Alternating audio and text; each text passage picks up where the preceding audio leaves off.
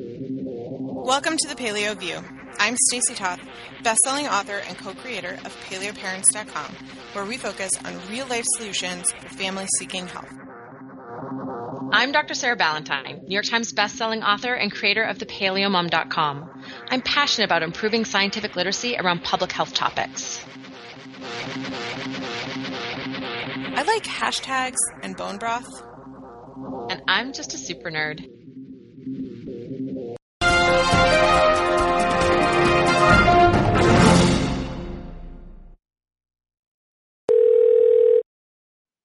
Welcome back to the Paleo View, everybody. It's been a week, or for those of you who have masochistic tendencies, maybe it's been 10 minutes. Right? Who just finished who's listening to the last six episodes all in a row and started on this one. Welcome My apologies. Show, right? I always, I, I, I've had a few people lately talk about uh, binge listening to the to the podcast, and I I think it's wonderful that we're still like new people are finding the podcast and enjoying it and like getting caught up. Like that's such a huge, tremendous compliment. So to all of those people, like thank you and welcome. But at the same time, I feel like I feel a little awkward about it because um, I, I feel like our voices have really evolved over like five and a half years of podcasting. Weirdly, I mean, what I we're not the same exact people right? that we were. We aren't, and we have we've learned things. I feel and... like it would probably re- be really fascinating and give someone a different perspective on us than someone who had followed along like at the same time because that person would have been in the paleosphere at the same time and watched the whole movement evolve but for someone who listened to it all in a row, let's say in like six months or something, you would come to know us really well, not just from listening to it, but from how we as people evolved over the last, you know, five plus years. And I think it would, I mean, I joke that I apologize. I mean, there are some episodes that are fantastic, and there are some episodes. There are some that, that aren't. There's we just would some delete that aren't. if we could, you know. Yep. But, um, overall. Or or just re-edit. yes, yes, yes, of course. But I mean, that's that's the thing about the show, right? We show up every week and sometimes it goes better than others, but we love being able to connect with everybody uh, regularly and I I think it's I mean, it's kind of cool. Like imagine when your girls grow up, they can come back and listen to you and listen to that part of their of their lives. Like that's so special. I don't think they're going to be allowed. News for you. It's in iTunes. um, I uh, how many? I don't. I guess I usually say nice things about them on the show, right? hundred percent of the time. Okay, excellent. Yes. Then then it'll be fine. Um, and girls, if you're listening right now, we we love you. I I really love you both, um, equally, completely. Now I'm just digging a hole. I need to stop talking. what are we talking about this week? yeah, okay, so we have a um, we've got a listener question to to to drive the the conversation this week, and I thought this one was um, particularly interesting for this time of year because we're still in that range of time where people are doing paleo challenges for the new year, or they're, uh, you know, adopting. Maybe they're doing uh, the autoimmune protocol. We're about um, a little over halfway through the first session of the AIP lecture series that I'm running, and um, many of those uh, students are uh, like incrementally implementing the autoimmune protocol as they learn about it and so it's sort of this this time of um, you know recommitment even if you've been part of the paleo movement for a while to to paleo ideals. It's a time where a lot of us clean up our diets after the holidays. We're still in that phase. And i felt like this question is a lot about the social aspect of being part of the paleo community, being committed to this lifestyle, and being around people who disagree with us. And um, it, I think it resonated with me especially because uh, a week, week, week and a half ago, I posted um, or maybe it's coming up to two weeks, I guess, by the time the show goes live.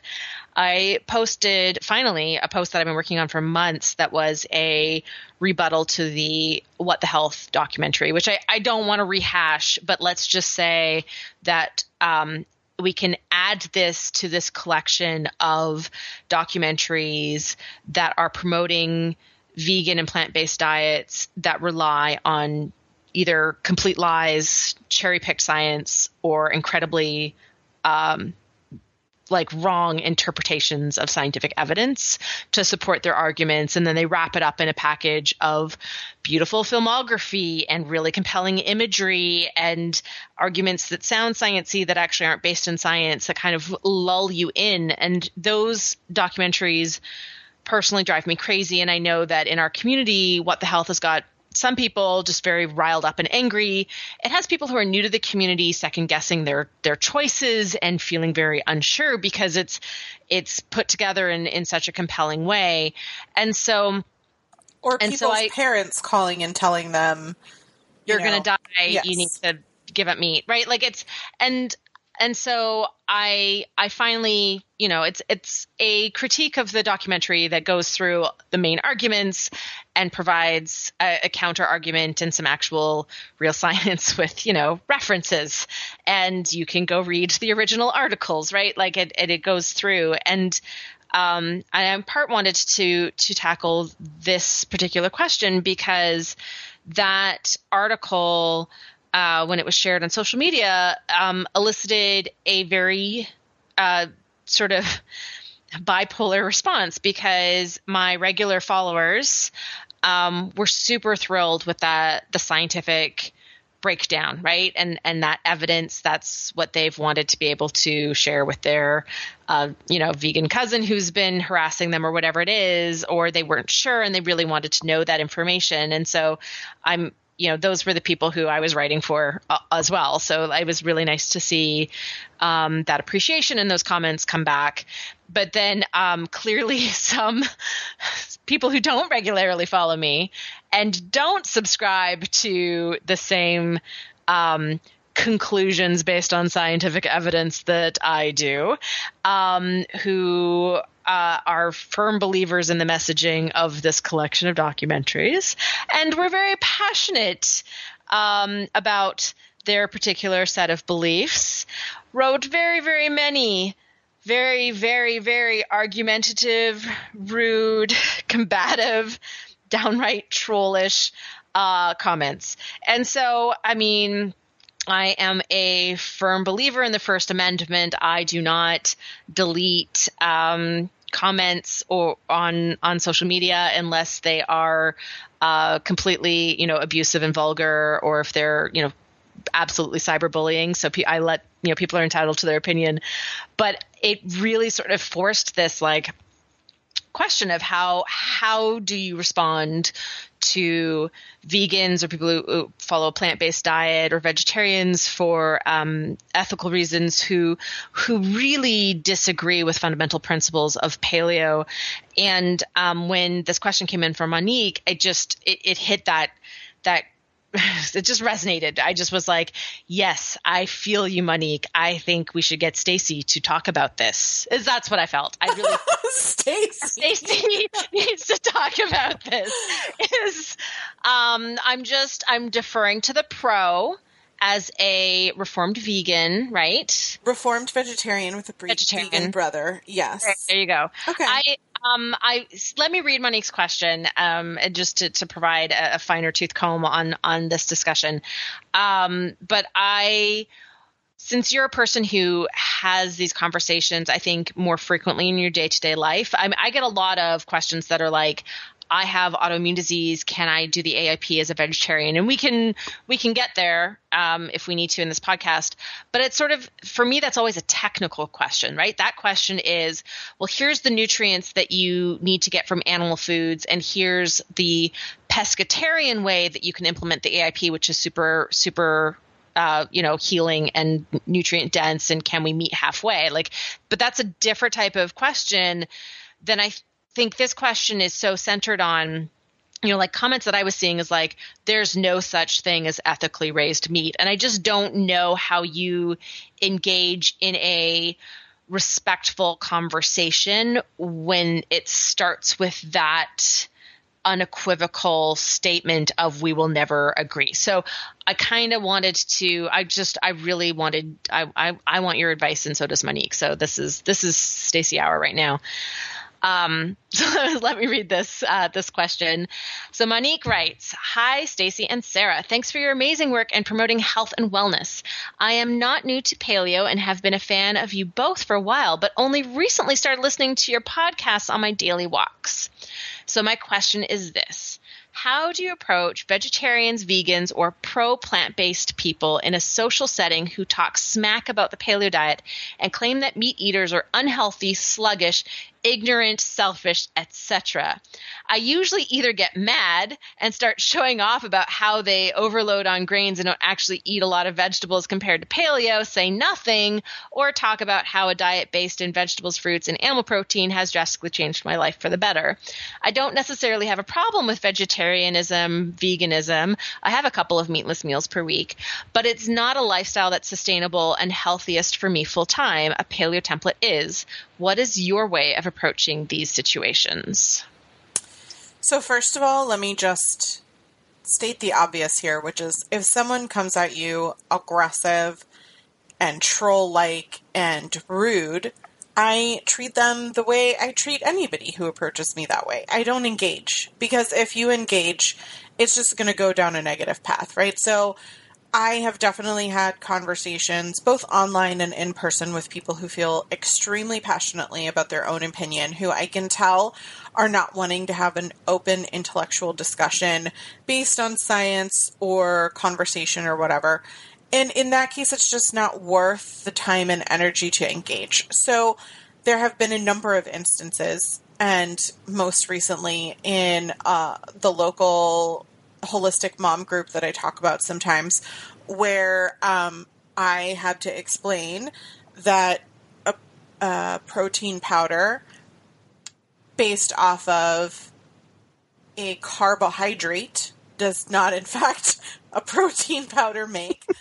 but she felt very strongly that that's was working for her, and I said, "Okay, well, we're just going to agree to disagree, right? Because it was, I wasn't changing anybody's mind. I wasn't helping anybody. It wasn't adding value or joy to my life. It wasn't helping her life. And therefore, it's just not, there's plenty of other things I can focus my energy on. And honestly, it has taken me years to be able to do that because I could say just walk away, but then I would like brood and think about it and I'd reopen emails and I'd, you know, like get myself all whipped up. And I did have to learn how to let go and walk away. And I, I think it's, that's a difficult thing to figure out if someone is actually interested in having an intellectual conversation or not. So first and foremost, before we even do that, I think that's point number one, right?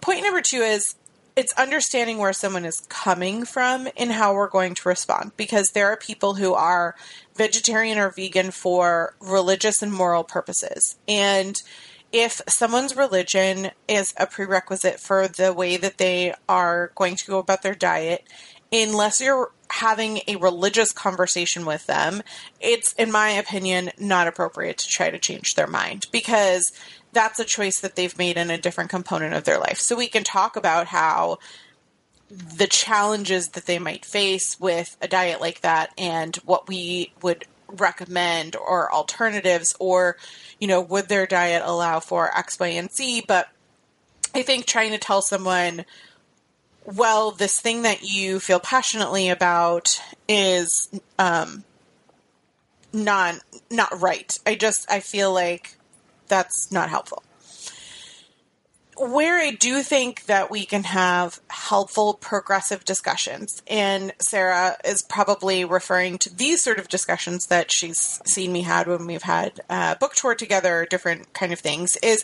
when we're talking about ethics or when we're talking about health choices. That's where we can have an intellectual discussion about what the true ethics are and what the true health choices are, and where are the scientific resources and what kind of different decisions go into making them and and how that impact can come about. So I think really like any debate, you need to understand the other person's end game or the other person's position when you go into how you approach something because it will inform ultimately the decision on on how to um, discuss it with them. So for me, I was a vegetarian, as I mentioned, for seven years, mostly because I lived with my mom and my mom was a vegetarian. And when I went off to college, shortly thereafter, I met Matt, and Matt was a carnivore, um, which. was just as unhealthy as the soy laden MorningStar diet that I was eating. And um, the two of us had to find a middle ground, right? And I literally remember it was like our first or second date watching him eat a rare burger and the juice like ran down the palm of his hand. I vividly remember it. And I remember thinking to myself, I never want to see this person again. Like, I was like, it was so disgusting. We talk about that all the time. Um, and I think if I had not called him out and said, and and that's what I did, right? As a vegetarian, I look, I I totally looked upon him with disgust as he ate his giant um, rare burger and I just was like, I don't know how you can do that. And we started to have a conversation. And I think that's what's important, right? Like I didn't just go about it with disgust and say, I'm never going to like hang out with you again. I, we started a conversation and ultimately, clearly we, um, are intellectual based, science minded people and have both come to a different conclusion. He now eats fish and vegetables, and I now consume meat. So, what informed that for me? Well, um, what the reason that we wrote Beyond Bacon was because it matters so much to me that animals are con- are treated ethically and sustainably. And I think that's one of the really important points that we as paleo can have with vegans and vegetarians is that we too care very much about the earth and about the lives of those animals that we are consuming. And that while we believe that this is the most um, healthy choice that we can make, and there are a variety of nutrients that we can only get from animal products, that we want to do so in a way that is benefiting the earth and kind to the animals. And so participating in meat co-ops, which we've talked about before, buying direct from farmers, or even just buying local from butcher shops that you know and trust. Um, these are all things that you can do to feel good about the choice that you're making. And while Sarah and I have both said many times that none of these things are necessary to be paleo. When you're talking about making a difference in the world or being the change that you want to see, this is one of the things that really is important to me because the reason that I stopped eating um, meat to begin with, and I I think I've mentioned before, I even like did a debate topic in high school on RBGH, which at the time nobody even knew what it was. Um, and there there are different things like that that really just bothered me as I was you know young and I was forming opinions on things. And so to me I don't feel comfortable like I won't eat veal unless it's grass fed humanely raised veal. I won't eat duck unless it's grass fed or you know free range humanely raised. I won't eat foie gras unless it was free range, which is very difficult to find. There are some foods that are uh, particularly sensitive to me that I know the conditions that those animals would have been raised in if um, the meat is conventional and, and I just won't eat it. And so, you know, one of the conversations that I have with people who are vegan or vegetarian for ethical purposes is talking about how difficult on the earth being a vegan or vegetarian is because of how difficult it is to grow the corn and the soy. Not just how difficult it is in the body to digest and process, but it's also difficult on the earth because we can't reuse that land and it actually causes greater number of losses in animal life when all of the vegetation is processed um, from the different rodents and different things like that than if that were a free range cow field. And there are different numbers that are done, different studies, um, guesstimates, so to speak, right? Like nobody is precisely gone about it. And I think, you know, ultimately, whatever you want to believe, it, teetering one way or the other, neither is perfect. Neither is going to cause um, n- no death or destruction. Like that's the, it just does not exist. And so the question is, well, then if if we know that the action is going to cause death, which can we affect? What what can what impact can be the greatest and for me knowing that i'm supporting a farmer that believes in the ethical treatment of animals that cares about them from the moment they're born and carries them through um, adulthood to ensure that they have a happy life in sunlight and fresh air and eating the food that they're supposed to eat and being with the family that was who they were born by. To me, that's how I would want to treat animals if I were raising them. And that is definitely how I, the, the farmers are who I want to support when I, um, if I'm going to consume them. It also happens to be that it's a lot healthier for you as well. Um, which we've talked about separately. And I think you know it's it's interesting when I present that argument to people, especially who are vegetarians for ethical reasons, and I say to them, um, and let's say they, uh, especially if they only consume chicken or fish, and and I say, okay, how many meals do you get out of that chicken? And at the most, mo- people get two to three meals out of a chicken. I mean, my family consumes a chicken and a half because I have many boys. Have I talked about many boys? Um, you have talked about all the boys. All the boys. Um, so to me, if I have chicken on my on my table, I take two lives for one meal, and I'll get leftovers out of it. So maybe two meals, right? But not two full meals, just two meals, and then we'll make broth with the carcass. But that's again not a full meal.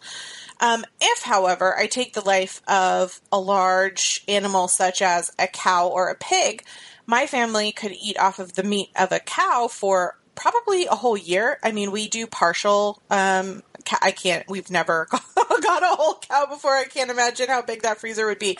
But we've done, you know, quarter cows and different things like that, and we share it among friends. And that one life the one life that we take lasts so much longer and is so nourishing. It's high in omega 3s. It had a healthy life living in sunlight and grass fields. And I was able to support a local farmer. And, you know, I can go on and on and on to someone. And it's it's interesting to see their brain kind of realize, well, yeah, that makes sense. Like I think of you know, beef as being this horrible thing that's, you know, slandered in the vegan and vegetarian community. But when you think about the like the health factors of chicken and beef, it's clear now. It wasn't clear 10 years ago, but it's clear now that we know that beef adds good nutrient value to our lives and that it has a higher omega 3 ratio. It has different conjugate conjugated Con- conjugated yep. linoleic acid. That's the one.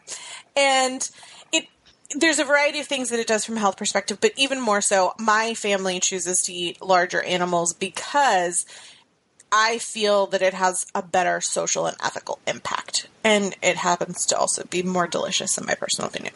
so I think, you know, that's again one of those informed decisions, right? Like you have to know what kind of conversation are you having with whom and on what basis. And, you know, then we can talk a little bit about the, you know, the other side of that coin, which is the science minded, the health minded, which is a little bit of what you talked about. And that's, mm. there's more of, uh, well, my data says this, and well, my data says that. And so, for me, most of the people that I meet are have this belief from an ethical perspective, and so it's easier for me to talk about it because I I've been through it. I know what I believe and and how I'm able to sleep at night, um, and I have no doubt about the choices that my family is making because of how much care and thought we put into um, the lives that we're affecting with our food sources. Um, yeah, I think but there was a couple of things that um, I didn't want to interrupt you because that was just like so amazing. But a couple of things you that I wanted to, to just soapbox. I, I know, and you did, and time. it was amazing, and I am so pleased that you you did that. So thank you. Um, but one of the things I wanted to sort of add to the idea of um, uh, respecting life and uh, one of the things that I talk to my kids about because I've taken them to farms where they've met you know the animals that we're going to eat. And i've taken i've taken them to vegetable farms as well. And i've i've tried to really instill a connection with our personal food supply in my kids. And you know especially taking them to animal farms like that that leads to some really deep conversations about the importance of um, making sure that those animals have good lives and that they're healthy um, and then re- part of respecting the life that they give for our nourishment is eating, like not wasting anything. So eating snout to tail and not throwing anything away and eating every part of the animal that's edible. And that just so happens to be also really important nutritionally. But I think it's one of the, the pieces that can get so easily missed because we're still so used to eating steak and hamburger and we sort of forget about I mean even like liver kidney and heart are pretty easy to get but you it's not unless you really get the full I want the half cow including the half you know uh, offal from that from that cow that I'm getting from the farmer and I'm going to get sweetbreads and spleen and um, chitlings and right like there's all of these other uh, organ meat things that even even when buying from a farmer is sometimes really hard to get. They're still even thrown out, or they're I mean, hopefully they're sometimes at least turned into dog food or something like that. But um, but the idea of you know really investing in eating every part of the animal that is edible and using the other parts in whatever ways we can. So, like I know that um, you know the the farm that I took my kids to, they turn the hides into leather. Like they actually, um, you know, because they raise buffalo. This is um, Carroll Farms, which is where uh, Buffalo Gal um, is like that's her farm. So her um, buffalo tallow based skin products are from those buffalo. They're other local to me in Atlanta, and um, they they use everything. So everything, everything, everything. So the hides are their hides are used. The um, skulls and the and the horns are are dried and and people buy them for for decorations but like ev- everything everything gets used and they're also put a ton of care into uh, regenerative, sustainable farming practices, and um, this just super strong connection with uh, the environment, with the land, with the with the animals. It's it's really a phenomenal experience to to be at her farm and, and other farms around me um, are are similar in terms of their commitment. So I think that was just a little like I wanted to kind of add that that piece to the respecting life uh, conversation. The other thing that I often, because I often have these conversations from a much more technical perspective, and so I'll often sort of simplify it as um, well, look, there's uh, a ton of nutrients that we get from vegetables and fruit, from plant foods that we just can't get from animal foods. But there's also nutrients that our bodies need that we get from animal foods that we cannot get from plant foods. And the paleo diet, in my opinion, I, I think of it as a plant based diet because two thirds to three quarters of every plate is covered in plant foods. And then there's a modest serving of a high quality you know, hopefully uh, ethically sourced animal food on that plate as well, whether that's meat or seafood. Um, but it is a very plant focused diet, which, you know, we've talked about what two weeks ago on the show, the importance of eating a lot of vegetables. Um, that is, you know, the thing that makes paleo a, a, a plant focused diet. It's more servings of animal foods per week than the trademarked plant based diet. But um, if you were to describe paleo, when you describe a plate that is three quarters vegetables, it's really hard to describe that as a meat centric diet. Um, so I, I, you know, I really say it's like, you know, the, the, one of the main tenets of the paleo diet is nutrient sufficiency. It, it's getting enough of all of the nutrients that our bodies need, essential and non essential, all the nutrients that we need for optimal health. Not just the nutrients to stay alive, but the nutrients we need to be optimally healthy. And that just requires eating animal foods and plant foods. And you can do this, you know, as I've already mentioned, in a pescatarian way where we're eating fish and shellfish and that makes for you know an, an interesting middle ground for a lot of people but you know at the end of the day there's nutrients that we get from animal foods that that are essential for health. And if you, you know, I've actually done a, a, a series of articles on the website that looks at a lot of the we actually see it from both sides. So I was in a, a an expert panel once where one of the guys was talking about how we didn't need to eat plant foods at all because we're actually designed to be carnivores and I was like what just happened i was like shocked because i i had been so until that point insulated from that part of the paleo movement who thinks that oh we just need to eat all the meat and preferably raw like that was not um, that was that was those were not the people I had met yet at that point. Um, but there is that sort of group that's like humans are carnivores and we're just supposed to eat just meat and tons of fat. And then there's the the you know vegan plant based diet people who you know really firmly believe that all we we're herbivores and we're designed to be herbivores. And no matter how you look at the evidence, whether you look at it biologically, physiologically, um, epidemiologically, archaeologically, or anthropologically. Um, if you look at comparative biology, we're absolutely omnivores. If you look at our nutrient needs, we're omnivores. If you look at our teeth, if you look at our digestive tracts, um, if you look at hunter gatherers, if you right, we're we're for sure, for sure, for sure omnivores. There's no example of a vegan hunter gatherer society out there.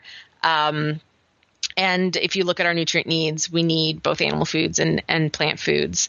Um, but that being said, you know, we can eat a very plant centered diet, and actually, that's a that's a better choice for us. So, part of when I have these conversations, part of it is, is really shifting the conversation towards the nutrient needs of the human body, um, and and also part of it is busting that myth of of paleo as being a, an all meat diet, despite the fact of there are some people who who implement it that way, but um, the the actual ideas behind paleo don't support that. We are definitely not carnivores, just like we're definitely not herbivores. So those are those are sort of the um, the much more technical conversations that I end up in. Um, but that's I think um, just the types of situations that I that I find myself in. But those are also the conversations I'm more comfortable with. I, I have to say that um, if I find myself in a conversation that is um, much more emotional and opinion based and um, closed to uh, additional informations that might inform changes of opinion.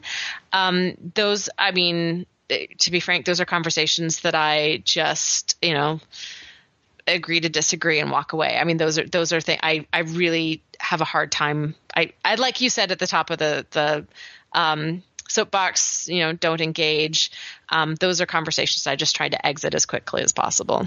Yeah, I mean, someone who is going to tell you um, that a meat eater is sluggish, ignorant, selfish. Like, those are really judgmental, cruel words. And if a conversation is starting out that way, it's not going to go well from there. So I just think that um, it's really about the approach. And I, I do think that um, one of the things that I was able to have a conversation with someone recently who was talking about going vegan for New Year's. And I said, Well, what is it that is making you want to go vegan? And they said it was um, from an ethical perspective and not necessarily from a health perspective. And we joked that um, my brother, who I adore, um, we call him a Twinkie vegan because he will 100% own eating Cookie Crisp and Mountain Dew for breakfast. Like, he does not eat vegan for health reasons. He is very, very vegan for ethical reasons. And so I explained to this person that was not quite on my brother's steadfast path um, that there are a lot of different ways to go about changing the ethics of dietary lifestyle and that um, something could be a potential middle ground for them, like only consuming um, grass fed, grass fed and free range, and doing a majority of their protein with a pescatarian approach, um, and the person was like, you know, I, th- I think that could work for me. And it, it was because the conversation started with, well, what, what is the importance for you and listening to what they were saying and then trying to come up with a solution for them. And I think that's really genuinely, if you're trying to, if the question is about, social situations and having conversations with people, it has to be a genuine two way street where you're willing to listen to what the person is looking for and what they care about. And then there has to be a genuine solution that's being presented. Because if the answer is to that person, or if what they hear is, well, you're wrong, paleo is the way to do it. And if you do anything less, then you're wrong. Well, we might believe that.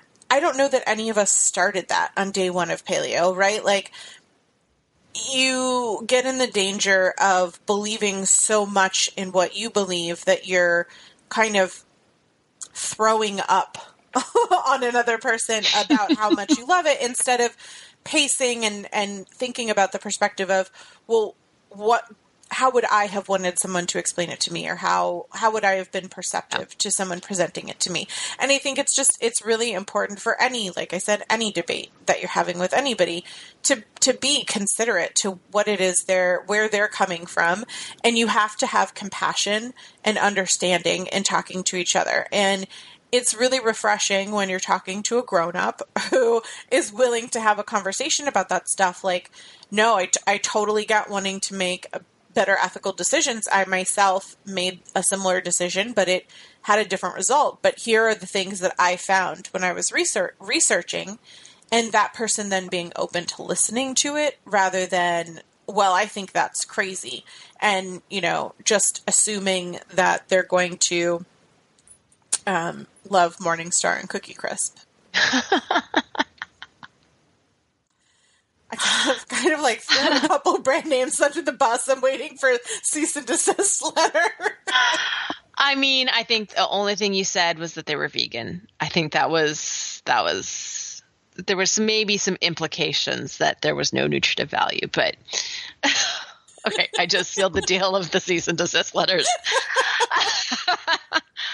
um, well, I hope that this um, not just helps Monique um, find a better balance when she finds herself in those types of uh, social situations and conversations.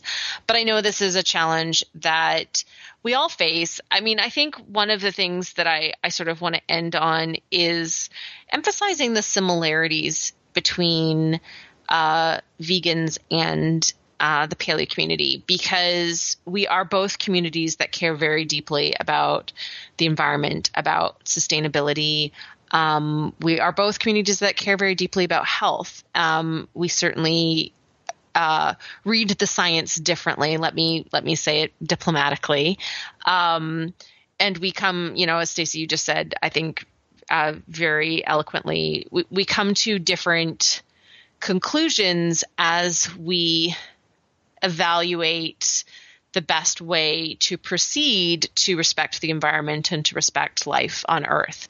Um, but at the same time, you know, those are priorities that are really in common between our two communities. And I think that um, whenever we can focus on our similarities as as just people in the world, um, I think that's where suddenly we can have really productive conversations and where we can work together and we can get good things done. So I kind of wanted to to end on the note of, you know, as as challenging and sometimes frustrating as these conversations can be as as much as they can stir emotions in us that are you know feeling uh, defensive and uh, indignant you know at the end of the day we are talking about two sides of the same issue and what we're talking about is is the best way to preserve the earth and respect life and also um, promote human health. And we just have different perspectives on the best way to, to go about that. So thinking about us as having very similar priorities in life i think is a, is a good place to start too.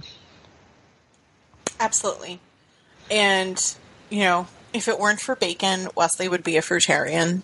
So it's it's really like a marginal difference between us. uh, bacon, Vegan's the main difference, pretty much, is what you're saying. Yeah. No, did I ever tell you this is the, well? This will be our anecdotal story to leave off on. So Wesley was in preschool, and there was another boy that had um, a lot of food restrictions, as Wesley did, and so they hung out together. And his food restrictions were because he was vegan. And so Wesley came home one day and he said, "I'm going to be vegan, like my friend." And so we were having breakfast for dinner that night, and we said, "Okay." And we put out the dinner and there were eggs in the pancakes and there were eggs and there was bacon and there was nothing that was vegan on the table. And so i said to wesley what are you going to have for dinner? And he's like well i'm going to have this bacon. I said nope. This bacon is not vegan. This bacon is made out of pig. He goes what? No bacon? I'm not vegan. Like, um, it's such a gate, gateway food for so many. It really is all right. Well, thank you for tuning in. Like Sarah said, I hope that we have been helpful, and I genuinely, genuinely mean no no res- disrespect at all to any dietary choices that anyone makes. Like I said, I myself made different choices for a long time and have loved ones who are still either vegan or vegetarian for a variety of reasons and while it's not the choices I make, I do respect um, the choices that, for example, my brother makes and why he makes them. And we joke, uh, of course. He he jokes on us just as much as I joke on him about his Cookie Crisp and Mountain Dews. but um, ultimately, we love each other, and I think that's really where this comes down to is having compassion and understanding. So. Please, if someone is being rude or cruel or judgmental in your life, try to find the strength to walk away and leave it alone because it's just not going to add any value. And hopefully, we have added value this week. And if you feel like we have, we would love your support through sharing this podcast with friends and family or leaving a review in iTunes so that others can find it. Of course, you can also share our blog post, um, recap links, and supporting our blogs by shopping um, through them. Any links that you find is so greatly appreciated. And we sincerely appreciate you tuning in again this week, whether it was your first or one of many in a row. Um, we're always thankful that you're here. Thanks for listening. We'll be back next week. Thank you for listening to the Paleo View. If you enjoyed the show, please take a moment to rate us on iTunes. You can also support us by shopping for our favorite paleo products on the sidebars of our individual websites or by donating through PayPal. Hola, ¿cómo está? I have no idea if that pronunciation was good or not. Uh, no habla español, but I can oh. get Finn on the line for you if you'd like. Excellent.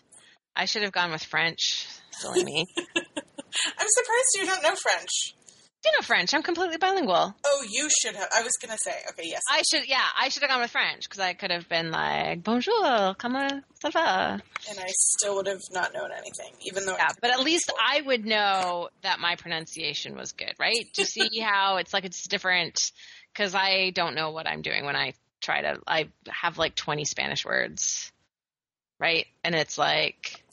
I remember when you were reading an audiobook in French. Um, I was listening to it. If you do you read audiobooks? I guess I don't. I guess uh, yeah, that's a weird. to them. That's sure kind of a strange. Uh, anyways, yeah, I was literally doing it to sort of like brush my French back up again, and then I um, finished it, and then I haven't been able to find because what works really well is to listen to a book that I've read in English and really enjoyed, and then listen to the French translation and I haven't been able to find a good like translation of like another series. Like I listened to the Hunger Games series in French, and I haven't been able to find another good series to to do that with. But I, sh- I should do. I should I should try to figure out how to get more French into my life more regularly. You know how I feel about that word. You could if you wanted to make the choice. I should for, to do that for, for myself. one hour every week. You have to stop using the sh word. All right. Now, now you know what's going to happen is you're going to tap into the brat Sarah, and the brat Sarah is going to use should like 300 times in the next. oh no! okay. Okay, I just, I'm I'm going to shove Brat Sarah to the side and not let Brat Sarah come out because we don't need Brat Sarah today.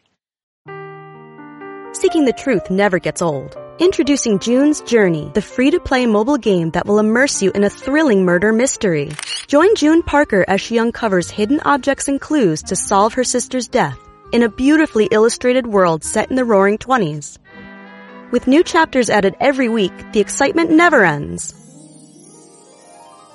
Download June's Journey now on your Android or iOS device or play on PC through Facebook Games.